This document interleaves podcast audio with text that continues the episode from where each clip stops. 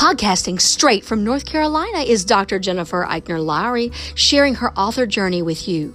Jen Lowry writes is a place where amazing things happen for authors and readers together. The Holy Spirit is the ultimate podcast host. Jen is just the bird singing the song. She is a published author, educator, homeschool mama, life coach, and dreamer. Join her on the daily journey of discovering what this writing life is all about. Let's see what she will be led by the Holy Spirit to talk about today. Here's Jen. Welcome to my official author podcast. My name is Dr. Jennifer Lowry, and today I want to talk with you about imagery.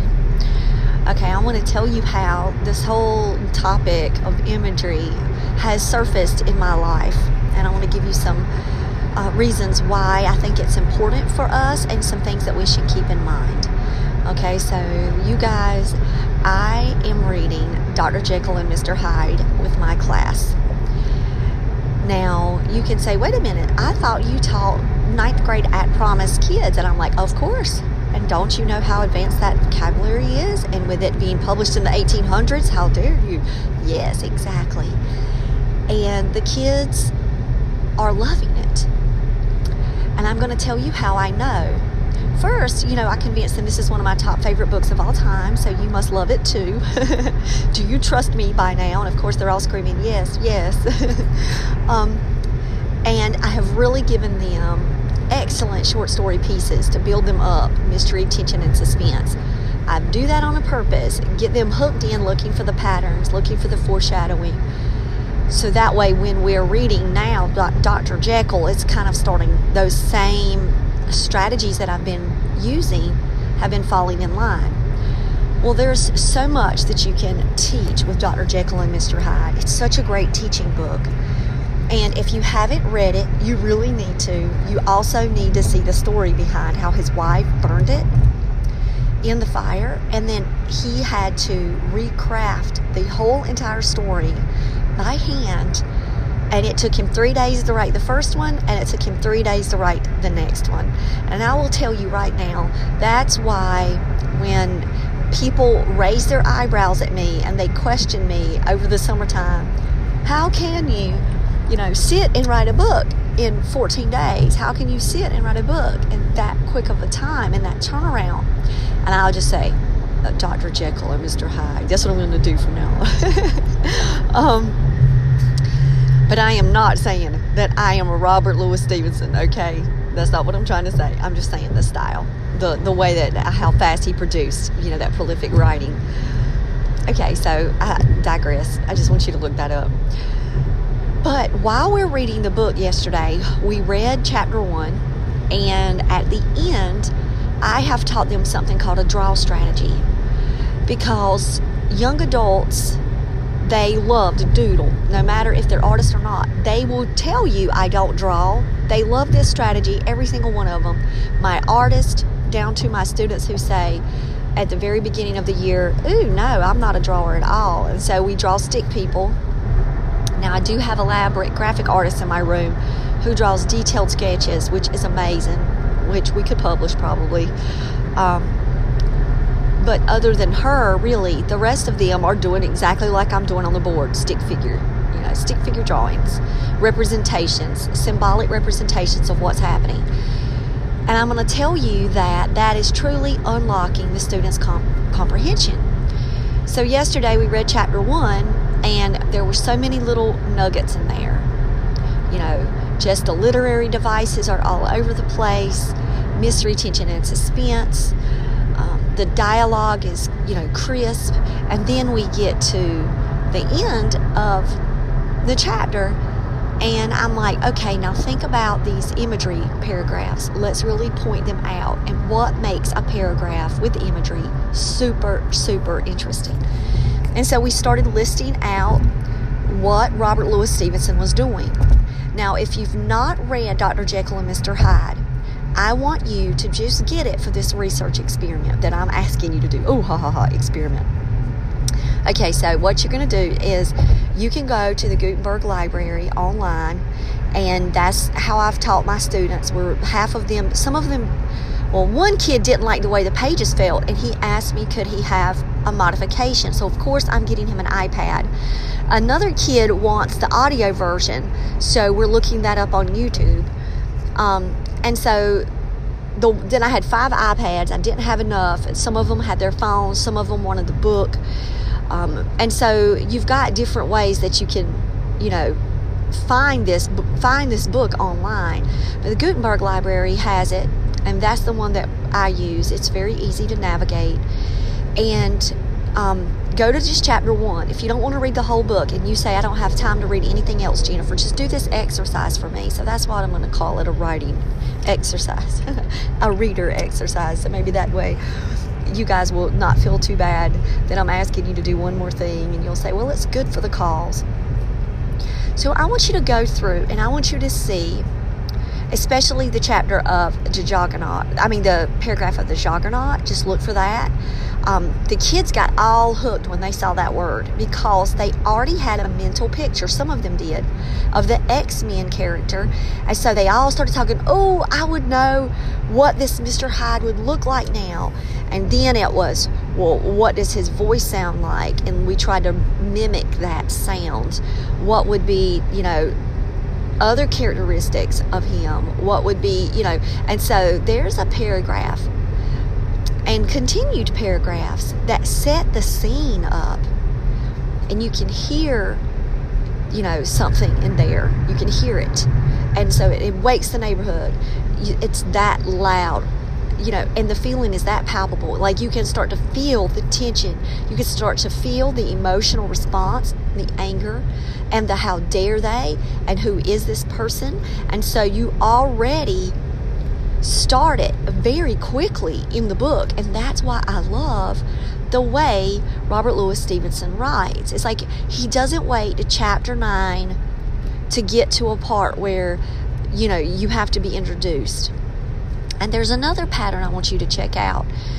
When, now this is what I've noticed. I can be completely wrong, and I know I'm not 100% at this, but because I'm a teacher, I'm always analyzing text and I'm always trying to, you know, see the patterns. Because if I can break down the patterns, I can help students unlock an entry door because that's what my job is is for them to be able to unlock and receive access to more complex text so, you know, if an author doesn't start with setting, if they don't start with a quick dialogue or a description of something or, you know, characterization right away, you know, they need to learn that if the author is doing that one thing, that that's maybe a strength that the author has and that's how they see their world. That's how they see their book. And so you're going to maybe have a lot more of that type of style and so we talk about style and word choice a lot at the very beginnings of the first paragraphs of any book because I believe that that can help students like understand more about the author's preferences and just the way that they are going to approach the text. And it's the same way with Dr. Jekyll. You'll notice how strong Dr. Jekyll and Mr. Hyde lead, lends itself to the very first chapter. And so we talked about that yesterday, and I put the four access points down of what I've noticed. Now, this isn't something that I've got a research article to back this up, and I've not ran any books through programs or anything. This is just after my reading experience, what I noticed. Um, so we do these metacognitive conversations. So that would be something good for you to do. Just say what I've noticed about how the author starts off, you know, and how their imagery is being built from the very beginning will give you a lot of clues of how the rest of the book is going to be. Um, but once they have identified that, then we talk about well, if they're really heavy in situation, then they're going to be very dependent upon the plot. If they're very heavy on description, you're going to see a lot of long paragraphs just to describe the world or the scene. If they're very heavy on characterization at the beginning, they're really wanting you to hook in. That's going to be the main hook for you, is to really pay attention to these characters. Sure, everything else is important.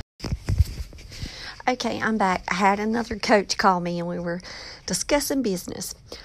Okay, so the imagery that I would like for you to do for this writing exercise is to go through chapter one of the Robert Louis Stevenson book, Dr. Jekyll and Mr. Hyde, and find where you can identify strong images that can actually recreate the scene in your head as if you are watching a movie. Now, I pull up pictures to go along with our reading. So when it says the door, I show them, you know, pictures that would go along with that. I show them who Utterson could look like, who Enfield could look like, and we put pictures up on the board and we draw around them. I also do a technique where at the end of chapter one, instead of having my students write a summary of the the chapter and the big ideas, I have them to draw out what they need to carry with them so they can have it for the next chapter. So they're creating a picture guide to go along with it. No words unless they want to.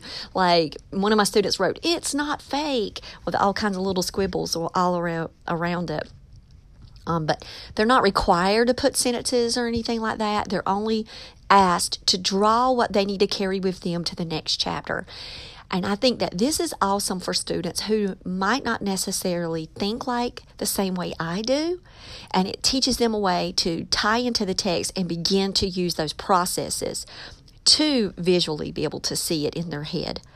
Because um, then we'll move away from the paper and then we're just talking it out of, you know, how does this look for you? What could it look like?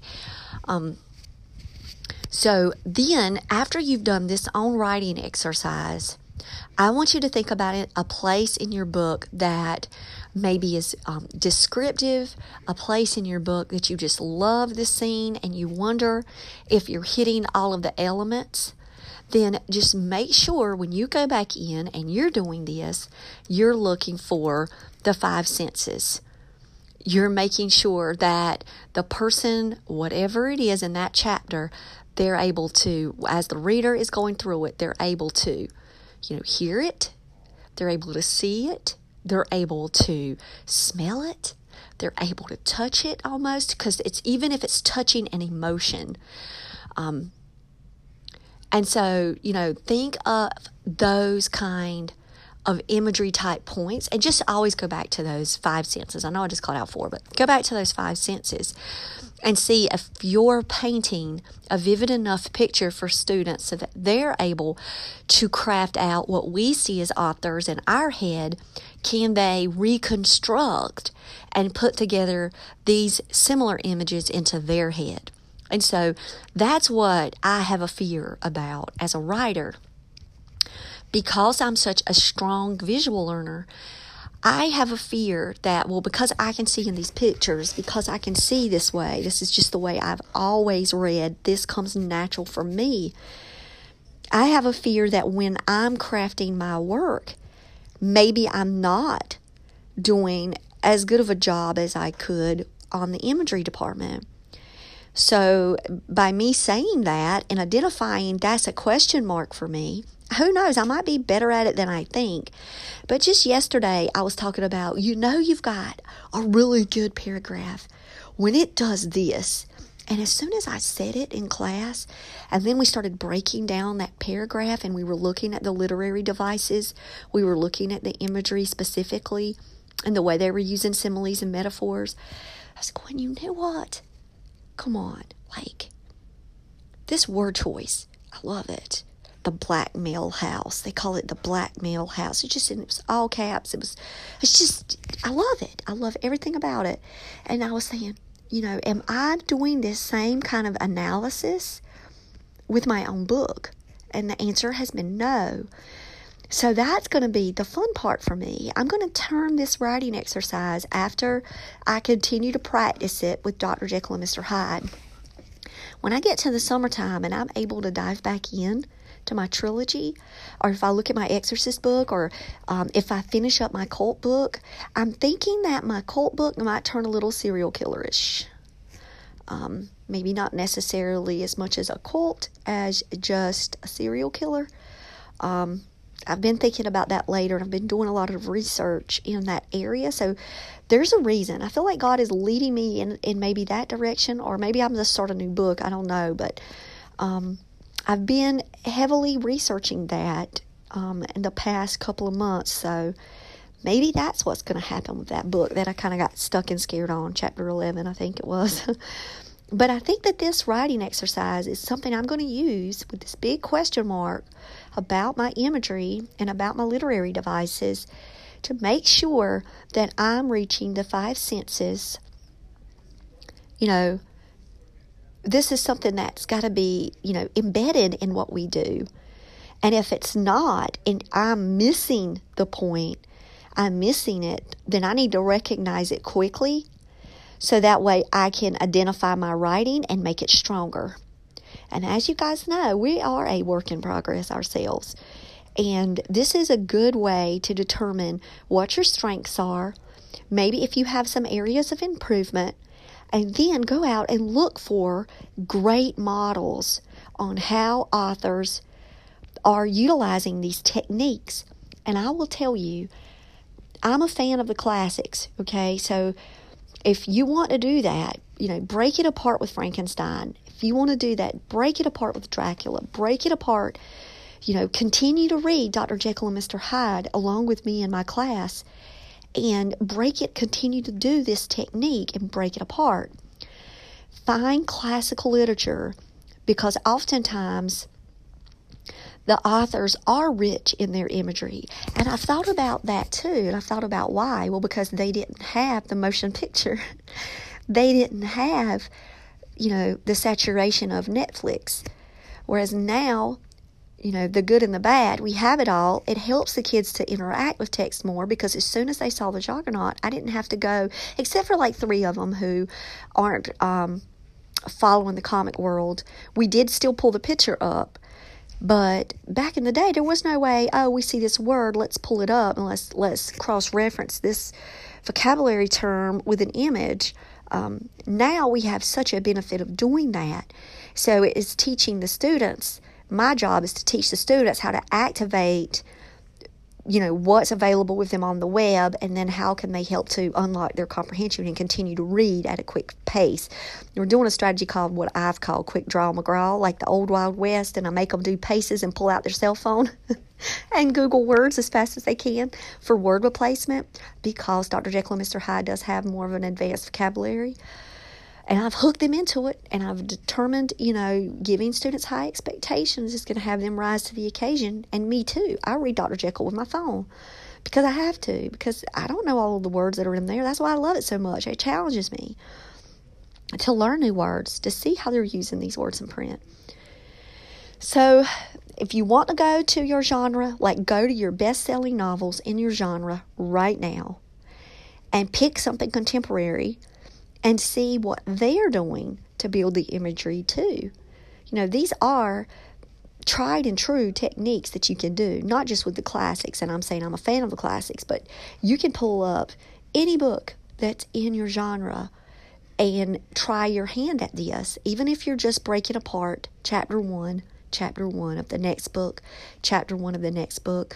That's why I would say if you uh, want to practice this exercise, you can get the audio versions, you can get the audibles, you can get the YouTubes, you can go on to Gutenberg, you can to look up classics, and you know just try to try it from different angles to see the read aloud, to see what it's like to, as a reader to hear that being spoken into you. And as the person is speaking, are you able to do the pictures as well? So I think that that's a key point, a good writing exercise for all of us, and definitely for me. I can remember there's an exact moment in my work. There's there's this piece in my work that you can just feel it. You can hear the buzz fly, the fly buzzing. I said the buzz fly, the fly buzzing. You can see the stained brown bag of grease stains from a gas station of chicken in there. You can smell it. You know, you can feel the, you can just feel the heat in the room. You can feel the hunger. Um, and that's a scene that's in chapter one. And I'm I'm actually proud of that scene. I'm proud of that. And now I'm wondering, you know, my book is going to print. What else did I do like that? Like, will I have those little hooray moments? I did hit all of this in there. I was really holistically looking at the scene. So I'm going to do a better job um, with the trilogy because I do believe that's the series that um, should be by my primary focus. So I'm going to do a better job at that. I'm going to really start breaking this thing apart. So I really wish you guys all the best luck with this writing exercise. Tell me what you thought of Dr. Jekyll and Mr. Hyde, the first chapter. Um, you might have read it years ago, but I bet you probably didn't break it down in an analysis way like this unless your teacher um, had you do so for a book report or for a literary analysis or something like that. But look for your um, the devices used. Look to see what they're doing. Break apart that imagery, and see how then you can apply it. The same skills that you were using there. How can you apply it objectively to your own work? So not just a beta read for other people, but to beta to, but to pull back and say, you know what, I'm going to examine my work with a microscope like this to check out the imagery, because there are students out there in the world that prior to this strategy, they were in my class, okay, that could not see in pictures. And now that they're seeing the connection and they're drawing and they're drawing, the more that they're practicing this strategy, the more it's connecting with their brain and they're able to say, okay, okay, look at how much I drew. I have a student who, at the very beginning of the year, metacognitively discussed and wrote in his journals about his weak inferencing skills and his inability to be able just to see the book and really engage in books. His paper yesterday, just from chapter one, was filled, and he was so proud of it. He showed it to the whole class, and he said, I really went a lot of detail here. Look, I even made it look like this person was almost to death, and, and look at how this looks. And do you understand what I meant by this? And yeah, I wrote, it is fake, all on the bottom, because there's like some kind of, it is not a fake. And so it's like, there's some kind of mystery there. What's the mystery behind this? y'all, we're so proud of that kid.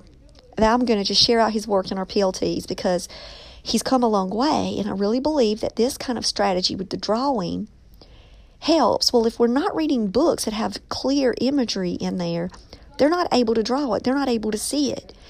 And so then there might that might be a reason why they're saying, well, I don't, I don't really get into that book because they're not able to form those mental pictures, those mental imagery points that are so vital for our understanding of the text and our connecting with the text. So I just had to give you that success story of what I've seen with my student that I'm, I'm so proud of all of them. Um, they have increased tremendously this year in their academic performance, in their mindset. It's just been a phenomenal year. Um, with English. But all right, that is the first bell. Guys, I had that call with the coaching, so it's 717 this morning. I got to get to work, and um, I hope you guys have a blessed day. All right, bye.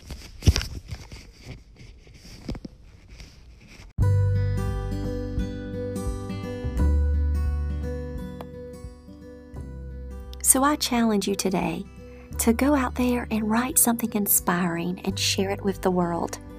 Thanks for joining me on Jen Lowry Writes. You guys have a blessed day.